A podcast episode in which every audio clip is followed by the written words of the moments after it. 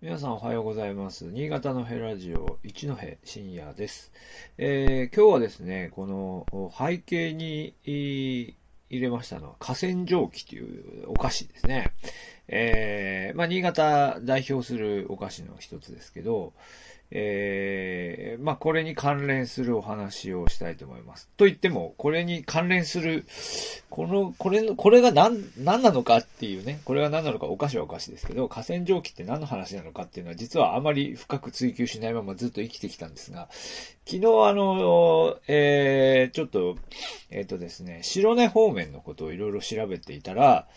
あ、そういう話ねっていうことが、初めてなんです。わかりまして。で、それでお話をしたいと思います。今、河川蒸気ってコメントいただきましたけど、お菓子の話は全然出てこないんですね。で、昨日調べてたのは、白根のあたりの、交通に関する話で、新潟交通の、電車線っていうんでしたっけ？新潟から、そうですね、新潟交通電車線、白山のあたりから、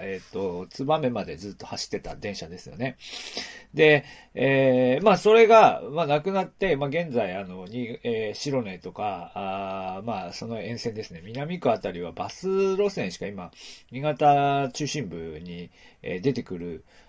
交通手段がなくて。それがまた、この数年前に BRT の導入に伴って、途中で乗り換えをしなきゃいけなくてと。これいろんな、ことがあったんですけど、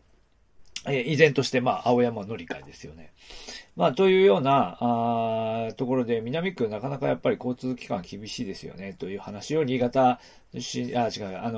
根出身の学生と少し話をしていまして。で、それで、ちょっと鉄道のことを少し調べてみようということで、鉄道のことを探っていったら、鉄道の前にですね、実は船があったという話が出てきて、今日のこのテーマなんですけど、中野口川舟運っていう、中野口川の沿いに、ずっと川沿いに、今もあれですよね、ふるさと村あたりに新潟市内から船が行ったり来たり遊覧船の運航がしてますけど、遊覧船じゃないんですよ。本気の交通用の船が、燕からかな？燕あたりからだったでしょうか。とにかく白根あたりの人はですね、その船に乗って2時間とか帰ってたような気がしますけど、その時最初蒸気船なのかな。とにかく船でですね、新潟まで、出ると。それが一番効率のいい交通手段だったんだと思います。で、船で、新潟市内まで出ていたという時代が、あったんだそうです。で、これで、いろいろ調べていくとですね、大正の初めに安心社の安心丸と安く進むっていう船の名前が出てきて、へーと思ったんですけど、ちょっと皆さん検索していただくとわかりますが、実は白根だけじゃなくて、ですね、どっちだっけね。この間お話しした酒屋とか、小須戸とか、あっちの方もその船が行っているし、同じ路線なのかな。あと、ですね、葛塚、今の豊坂の方ですね。豊坂の方にもやっぱり安心丸が、運行していた時代があって、で、その蒸気船がですね、要するに、新潟市内から、放射状にっていうか、各地へ川沿いに出ていて、で、それは当然その人が乗るだけじゃなくて、物の流通においても、多分、重要な役割を果たしていたんだと思います。あれですね、石垣島に行くとね、全然違いますけど、石垣島を中心に八重山各島に船が、石垣島のフェリーターミナルから出ていて、そこにアマゾンの箱とかがいっぱい乗ってて、アマゾンの、要するに、その物流のその、を支えているのもこの船なんだなっていうことがですね、乗るとわかるんですが、そういう、状態におそらくなっていて、で、それを支えていたのが河川、蒸気船と言われていた、ものですよね。川蒸気とかって言ってたんです。そうですね。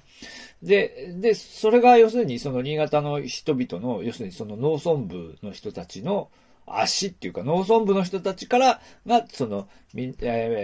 潟の中心部に出てくる時の交通手段になっていたということなんですね。で、この間白新線のお話をしましたけども、その要するにそのが後にその鉄道にこうの、取って変わるっていうかね、2時間とか言ってましたからね、結構大変な時間がその移動するのにかかってますから、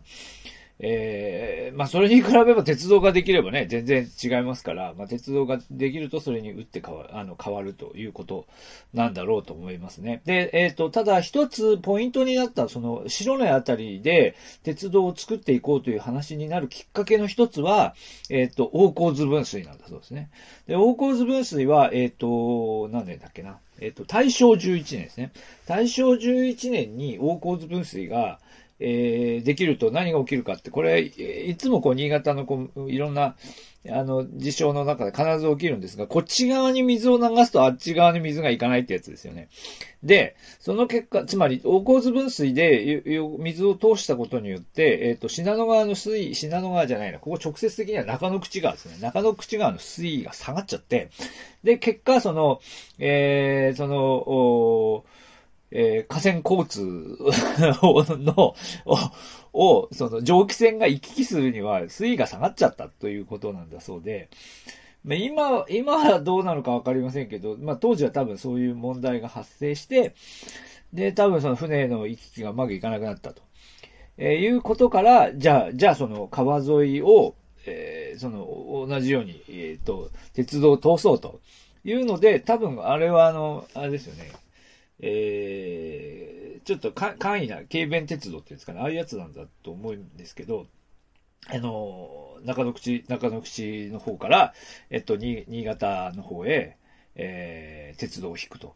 これも結構大変だったみたいなんだけど、それで出来上がるのが、その新潟交通電車線ということになりますと。いうことですね。というので、それが、1999年まで、新潟市内まで走っていたということで、だったんですね。で、これがでも、これもまたなくなってしまうというのが、だからね、船の時代から来ると、2段階経て、今は、バスになっちゃってると。いう状況なんだろうと思います。昨日ちょっと分かったのはそこまでで、それでいろいろ調べてたら、いや、船は実はそっち側だけじゃなくてっていうのとか、いろいろ分かってきて、で、ふと思い出したのはこの背景にあるお菓子で、そうか、お菓子、ただね、何のことやらよく分かんないで、ただ、ね、美味しいなと思って、河川敷食べてましたけど、そういうことかと。すいません。不勉強で。やっと意味が分かりましたということなんですね。ということで、河川蒸気、食べる機会ございましたら、食べながら少しですね、その、安心丸がいいかな。安く進むみたいな。安く進む丸とかって調べると、いろいろ新潟の、その、河川交通の時代っていうのが、見えてくるかなと思います。今年、またちょっとね、白根とか、その辺に行った時に、またこういうのを少し調べてみようかなと思っています。また新潟交通電車線もですね、もうすでに廃止されて、もうね、当然鉄路はもうないんですけど、おそらく20年ぐらいですので、おそらく駅舎自体はもうないかもしれないけど、駅があった時代の後とかね、そういうのも残ってるのではないかなと思います。今日タイミング良かったですか？たくさんコメントいただきましてありがとうございます。すずりんさんと、りょうさんと、あやさんと、コメントありがとうございます。ソララさんが河川蒸気に反応して、はい。ありがとうございます。はい。また新しい話題で次回お送りしたいと思います。はい。今朝は、河川交通について、少しお話をいたしました。はい。じゃあこれで終わりたいと思います。ありがとうございました。